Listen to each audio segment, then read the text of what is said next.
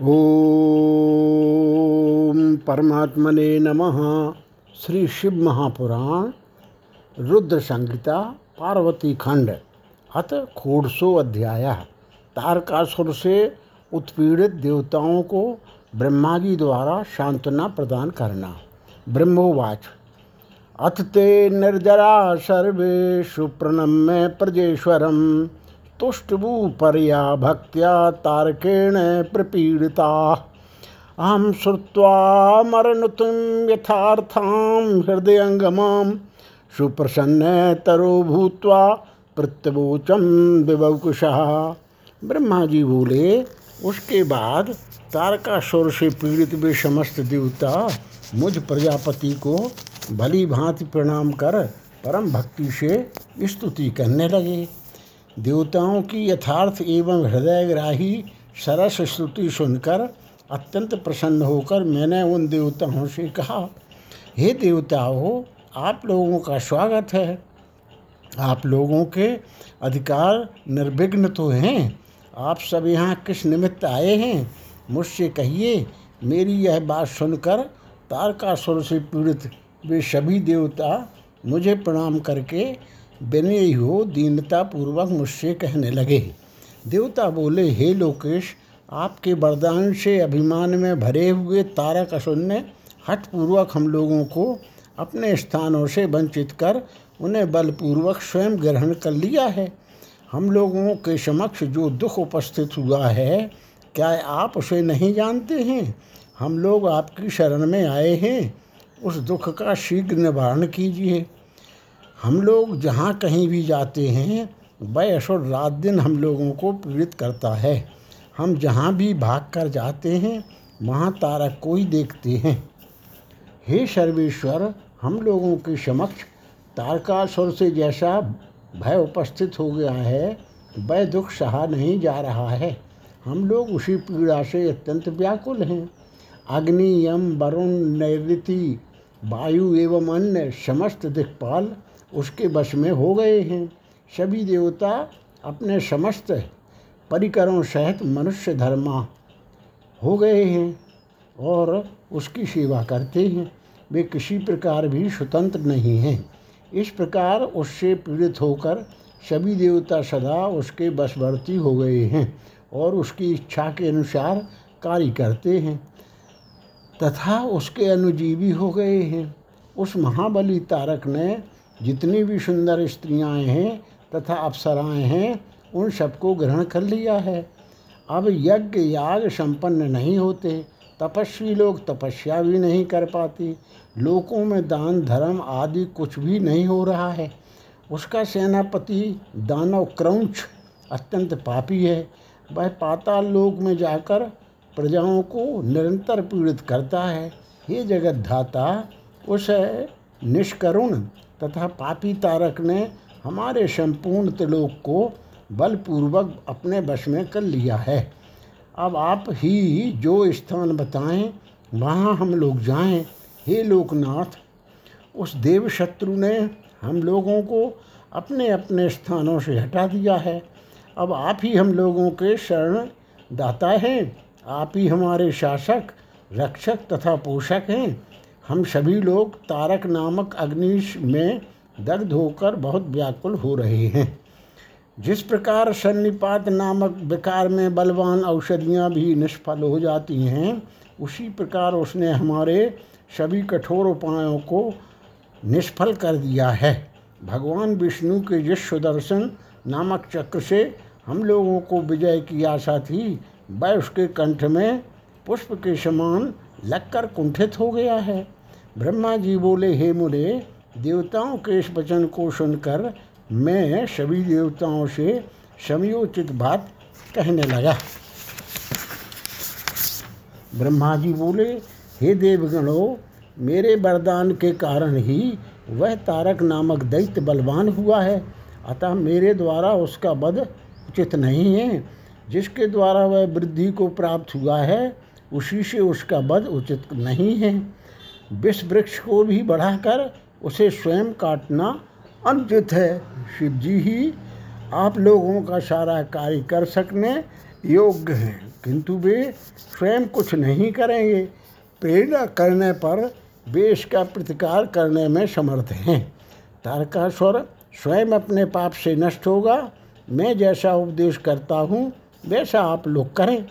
मेरे बर के प्रभाव से ना मैं विष्णु, न विष्णु, न शंकर, न दूसरा कोई और, न सभी देवता ही तारका तारक का वध कर सकते हैं।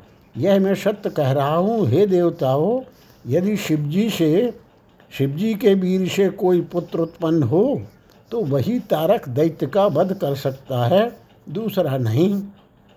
हे श्रेष्ठ देवताओं, मैं जो उपाय बता रहा हूँ, आप, उसे आप लोग कीजिए। वह उपाय महादेव जी की कृपा से अवश्य सिद्ध होगा। पूर्व काल में जिन दक्ष कन्या सती ने दक्ष के यज्ञ में अपने शरीर का त्याग किया था, वे ही इस समय मैना के गर्भ से उत्पन्न हुई हैं। यह बात आप लोगों को ज्ञात ही है। हे देवगणों महादेव जी उनका पाणिक ग्रहण अवश्य करेंगे, तथापि आप लोग भी उसका उपाय करें। आप लोग यत्नपूर्वक ऐसा उपाय कीजिए कि मैना की पुत्री पार्वती में शिवजी के वीर का आधान हो। ऊर्धरेता शंकर को चित वीर करने में वे ही समर्थ हैं, कोई अन्य स्त्री समर्थ नहीं है। पूर्ण यौवनशाली वे गिरिराज पुत्री इस समय हिमालय पर तपस्या करते हुए शंकर की नित्य सेवा करती हैं। अपने पिता हिमबान के कहने से वे काली शिवा अपनी दो सखियों के साथ ध्यान परायण परमेश्वर शिव की हटपूर्वक सेवा कर रही हैं। सेवा में तत्पर उन त्रैलोक सुंदरी को सामने देखकर ध्यान मग्न महेश्वर, मन से भी विचलित नहीं होते। हे देवताओं, वे चंद्रशेखर जिस प्रकार काली को भार्या रूप में स्वीकार करें, आप लोग शीघ्र ही वैसा प्रयत्न करें। मैं भी उस दैत्य के स्थान पर जाकर उस तारक को दुराग्रह से रोकूँगा। हे देवताओं, अब आप लोग अपने स्थान को जाइए। देवताओं से इस प्रकार कहकर मैं शीघ्र ही तारक नामक असुर के पास जाकर उसे प्रेम पूर्वक बुलाकर कहने लगा। ब्रह्मा जी बोले, हे तारक, तुम तेजों के सार स्वरूप सार स्वरूप इस स्वर्ग का राज्य कर रहे हो। जिसके लिए तुमने उत्तम तपस्या की थी, उससे भी अधिक की इच्छा रखते हो। मैंने तुम्हें इससे छोटा ही वर दिया था। मैंने तुम्हें स्वर्ग का राज्य नहीं दिया था, इसलिए तुम स्वर्ग का राज्य छोड़कर पृथ्वी पर राज्य करो। हे असुर श्रेष्ठ, इसमें तुम किसी प्रकार का विचार मत करो। वहाँ भी बहुत से देवताओं के योग्य कार्य हैं। सभी का ईश्वर में इस प्रकार उस असुर से कहकर और उसे समझाकर शिवा सहित शिव का ध्यान करके वहीं अंतर ध्यान हो गया। उसके बाद तारक भी स्वर्ग को छोड़कर पृथ्वी पर आ गया और वह शोणित नामक नगर में रहकर राज्य करने लगा। सभी देवगण भी मेरी, मेरा वचन सुनकर मुझे सादर प्रणाम करके समाहित चित्त हो इंद्र के साथ इंद्रपुरी को गए। वहाँ जाकर मिल करके, आपस में विचार करके, उन सब देवताओं ने इंद्र से प्रेम पूर्वक कहा।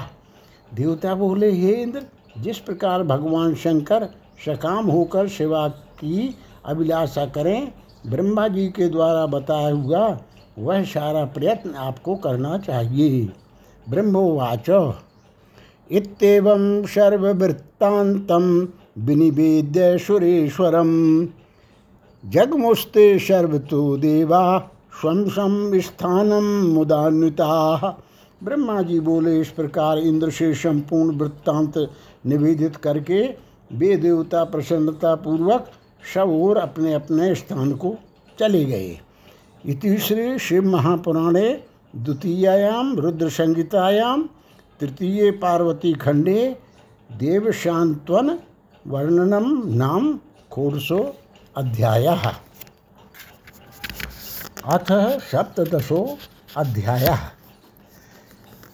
इंद्र के स्मरण करने पर कामदेव का उपस्थित होना, शिव को तप से विचलित करने के लिए इंद्र द्वारा कामदेव को भेजना। ब्रह्मोवाच। गतेषु तेषु देवेषु शक्राशस्मार वैस्मरम। पीड़ितस्तारके नाति दैत्येन चौदुरात्मना ब्रह्मा जी बोले, उन देवताओं के चले जाने पर दुरात्मा तारकासुर से अत्यंत पीड़ित हुए। इंद्र ने काम का स्मरण किया। उसी समय बसंत को साथ लेकर रतिपति त्रैलोक के विजयी समर्थ कामदेव रति के साथ स्वाभिमान वहाँ उपस्थित हुआ। हेतात प्रणाम करके उनके समक्ष खड़ा होकर हाथ जोड़कर वह महामनस्वी काम इच्छा से कहने लगा। काम बोला, हे देवेश, आपको कौन सा कार्य आ पड़ा है? आपने किस कारण से मेरा स्मरण किया है? उसे शीघ्र ही कहिए, मैं उसे करने के लिए ही उपस्थित हुआ हूँ। ब्रह्मा जी बोले, उस काम के इस वचन को सुनकर बहुत अच्छा बहुत अच्छा। यह कहकर देवराज प्रेम पूर्वक यह वचन कहने लगे, इंद्र बोले, मेरा जिस प्रकार का कार्य उपस्थित हुआ है, उसको करने में तुम ही समर्थ हो। हे मकर ध्वज तुम धन्य हो जो उसे करने के लिए उद्यत हो। मेरे प्रस्तुत वाक्य को सुनो, मैं तुम्हारे सामने कह रहा हूँ। मेरा जो कार्य है, वह तुम्हारा ही है। इसमें संदेह नहीं है। मेरे बहुत से महान मित्र हैं।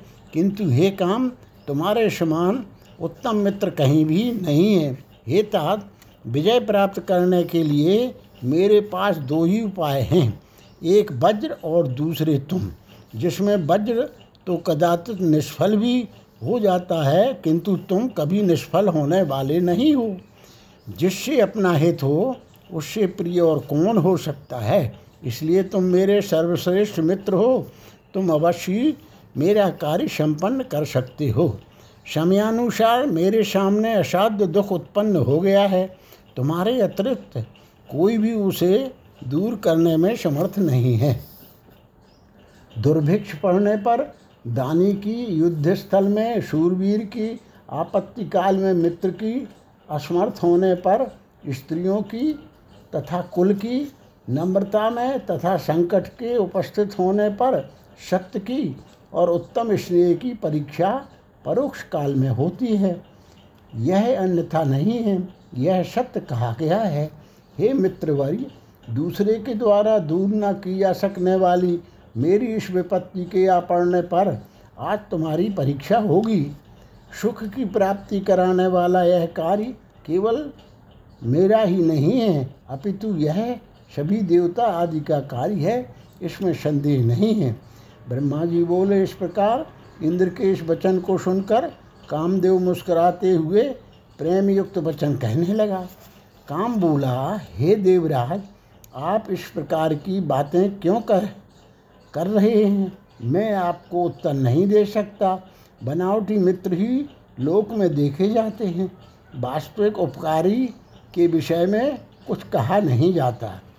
जो मित्र संकट में बहुत बातें करता है वह क्या कार्य करेगा? फिर भी, हे महाराज, हे प्रभु, मैं कुछ कह रहा हूँ, उसे आप सुने। हे मित्र, जो आपका पद छीनने के लिए कठोर तपस्या कर रहा है, मैं आपके उस शत्रु को तब से सर्वथा च्युत कर दूँगा। चाहे वह देवता, ऋषि एवं दानव आदि कोई हो, उसे क्षण भर में सुंदर स्त्री के कटाक्ष से भ्रष्ट कर दूँगा। फिर मनुष्यों को तो मेरे सामने कोई, मनुष्यों की तो मेरे सामने कोई गणना ही नहीं है। आपके वज्र और अन्य बहुत से शस्त्र दूर ही। रहें मेरे जैसे मित्र के रहते वे आपका क्या कार्य कर सकते हैं? मैं ब्रह्मा तथा विष्णु को भी विचलित कर सकता हूँ। अधिक क्या कहूँ, मैं शंकर को भी भ्रष्ट कर सकता हूँ। औरों की तो गणना ही नहीं है। मेरे पास पाँच ही कोमल बाण हैं और वे भी पुष्प निर्मित हैं। तीन प्रकार वाला मेरा धनुष भी पुष्पमय है। उसकी डोरी भ्रमरों से युक्त है। मेरा बल सुंदर स्त्री है तथा बसंत मेरा सचो कहा गया है। हे देव, इस प्रकार मैं पंच बल पाँच बलों वाला हूँ। चंद्रमा मेरा मित्र है। श्रृंगार मेरा सेनापति है और हाव भाव मेरे सैनिक हैं।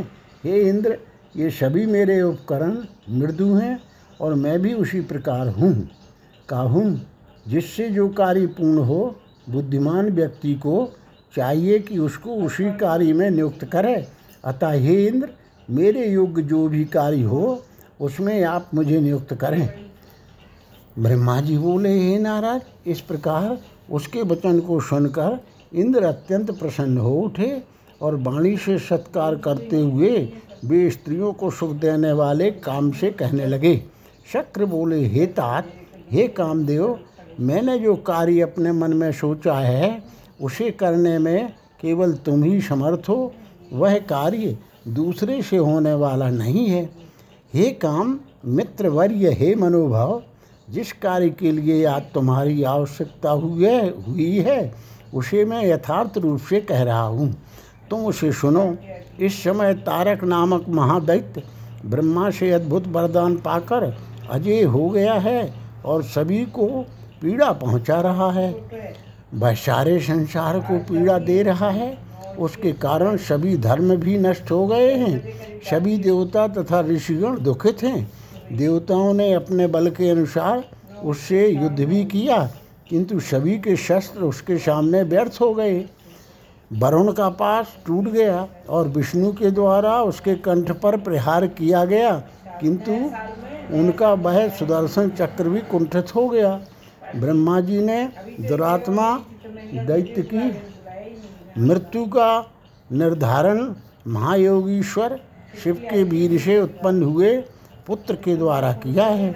अब तुम्हें प्रयत्नपूर्वक इस कार्य को अच्छी तरह करना चाहिए।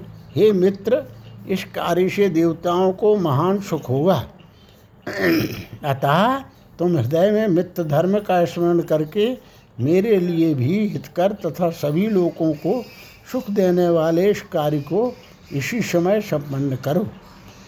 वे परमेश्वर प्रभु कामना से परे हैं। वे शंभु इस समय हिमालय पर्वत पर परम तप कर रहे हैं। मैंने ऐसा सुना है कि उनके समीप ही पार्वती अपने पिता से आज्ञा लेकर अपनी सखियों के साथ उन्हें प्रसन्न कर अपना पति बनाने के उद्देश्य से सेवा परायण रहती हैं।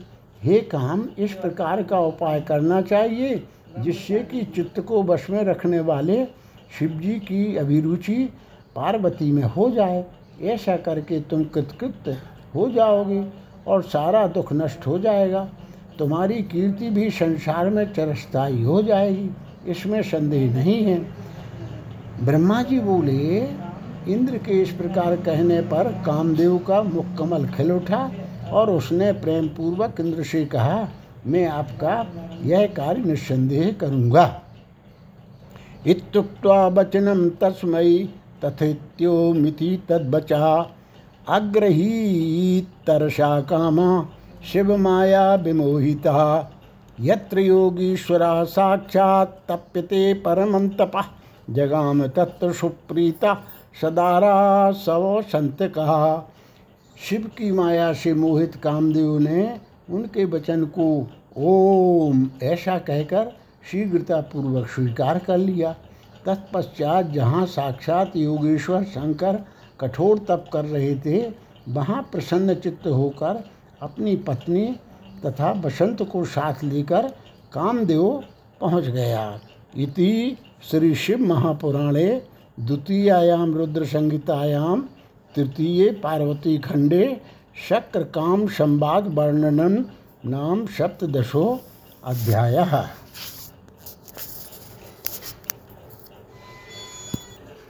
अथ अष्टादशो अध्याय।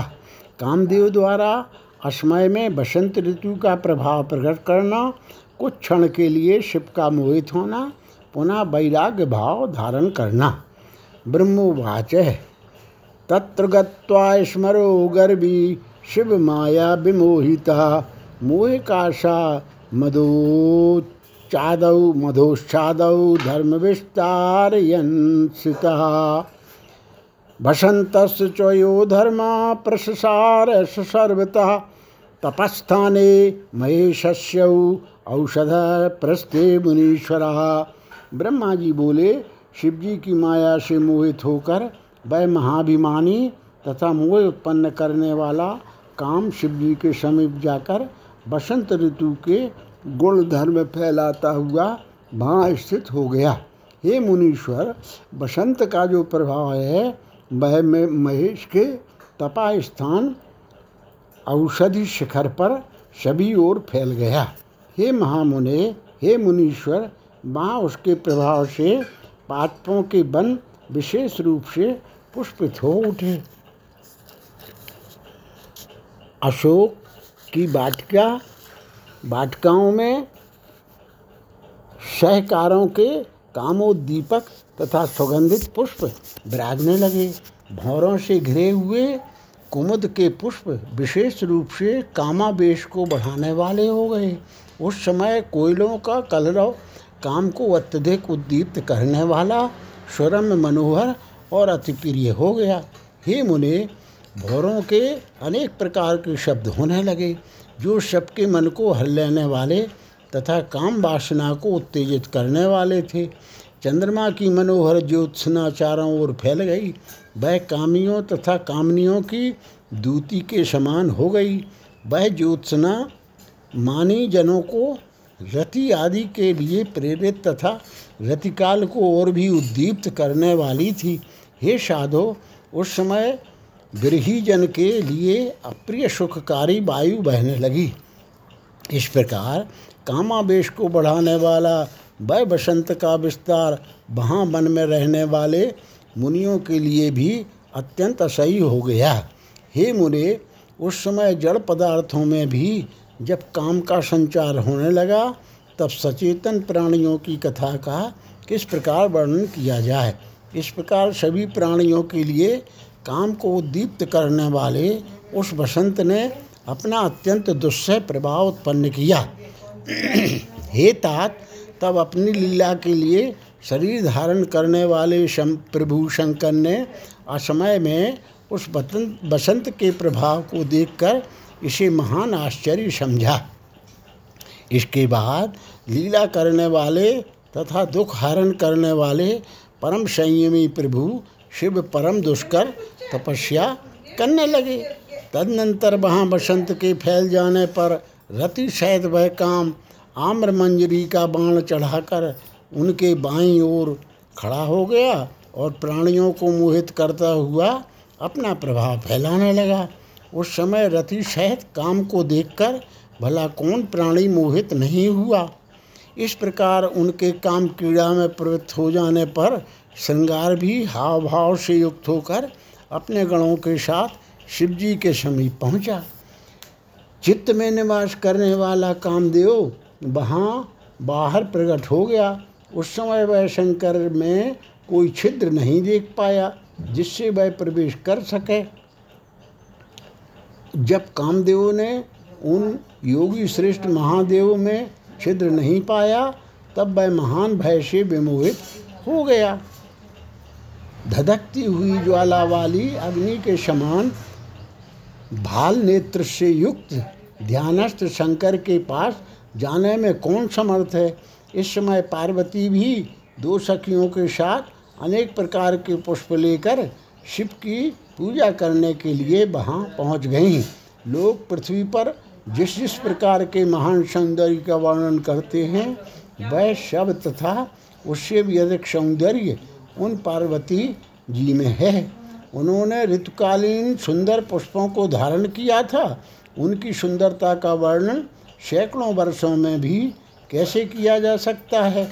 जिस समय वे पार्वती शिव जी के समीप पहुँची, उस समय शिव जी क्षण भर के लिए ध्यान त्याग कर अवस्थित हो गए। उस छिद्र को पाकर काम ने पहले अपने हर्षण नामक बाण से समीपस्थ शंकर को हर्षित कर दिया। हे मुने, उस समय पार्वती भी श्रृंगार एवं भावों से युक्त होकर मलया नील के साथ मानो काम की सहायता करने के लिए शिव के सन्निकट गई हुई थी। उसी समय कामदेव ने शूलधारी शिव को पार्वती में रुचि उत्पन्न करने के लिए अपना धनुष खींचकर शीघ्र ही बड़ी सावधानी से उन पर पुष्प बाण छोड़ा। जिस प्रकार पार्वती नित्य निरंतर शिव जी के पास जाती थी, उसी प्रकार आकर उन्हें प्रणाम करके उनकी पूजा करवे उनके सामने खड़ी हो गई। उस समय प्रभु शंकर ने स्त्री स्वभाववश लज्जा के कारण अपने अंगों को ढकती हुई उन पार्वती को वहाँ देखा। हे मुने, पूर्व समय में पार्वती को ब्रह्मा के द्वारा दिए गए वरदान का भली भांति स्मरण करके प्रभु शिव भी प्रसन्नता पूर्वक उनके अंगों का वर्णन करने लगे। शिव जी बोले यह मुख है या चंद्रमा? ये नेत्र हैं अथवा दो कमल? और ये दोनों भृक्टु हैं या महात्मा कामदेव के धनुष? यह अधर है अथवा बिंब फल? यह नाशका है या तोते की चोंच है? यह स्वर है या कोकिल की मनोहर कूक है? और यह मध्य भाग कमर है या बेदी है? इसकी चाल का क्या वर्णन किया जाए? इसके रूप का क्या वर्णन किया जाए और इसके पुष्पों तथा वस्त्रों का भी क्या वर्णन किया जाए? सृष्टि में जितनी उत्तम सुंदरता है, वह एकत्रित कर इसमें रच दी गई है। इसके सभी अंग सब प्रकार से रमणीय हैं। इसमें संदेह नहीं है। अहो, अद्भुत रूप वाली यह पार्वती धन्य है। तीनों लोकों में इसके समान सुंदर रूप वाली कोई भी स्त्री नहीं है। अद्भुत अंगों को धारण करने वाली यह लावण्य की निधि है। यह मुनियों को भी मोहने वाली और महासुख को बढ़ाने वाली है। ब्रह्मा जी बोले, इस प्रकार बार बार उनके अंगों का वर्णन करके शिव जी ब्रह्मा को दिए गए वरदान का स्मरण कर मौन हो गए। उस समय ज्यों ही शंकर जी ने उनके वस्त्रों का स्पर्श किया, वे पार्वती स्त्री स्वभाव के कारण लज्जित होकर कुछ दूर चली गईं। हे मुने, अपने अंगों को छिपाती हुई तथा तीक्ष्ण कटाक्षों से बार बार शिव जी की ओर देखती हुई, वे शिवा महामोद के कारण मुस्कराने लगीं। उनकी इस चेष्टा को देखकर शंकर जी मोह में पड़ गए और तब महान लीला करने वाले महेश्वर ने यह वचन कहा, जब इसके दर्शन मात्र से इतना अधिक आनंद प्राप्त हो रहा है, तब यदि मैं इसका सामीप्य प्राप्त करूँ तो कितना सुख प्राप्त होगा? इस प्रकार क्षण भर विचार कर गिरजा की प्रशंसा करके वे महायोगी बोधयुक्त हुए और विरक्त हो बोले, यह कैसा विचित्र चरित्र हो गया? क्या मैं मोह को प्राप्त हो गया? प्रभु तथा ईश्वर होकर भी काम के कारण मैं विकार युक्त हो गया। मैं ईश्वर हूँ और यदि दूसरे के अंग स्पर्श की मेरी यह इच्छा है तो अन्य अक्षम तथा क्षुद्र पुरुष क्या क्या अनर्थ नहीं करेगा? एवं वैराग्यमासाद्य पर्यंका साधन तत बारयामास सर्वात्मा परेशा किम पतेधि इस प्रकार वैराग्य भाव को प्राप्त कर उन सर्वात्मा ने पर्यंक एवं आसन का परित्याग कर दिया, क्योंकि क्या परमेश्वर पतित हो सकता है। इति श्री शिव महापुराणे द्वितीयायाम रुद्र संहितायाम तृतीय पार्वती खंडे काम कृत विकार वर्णनन नाम अष्टादशो अध्याय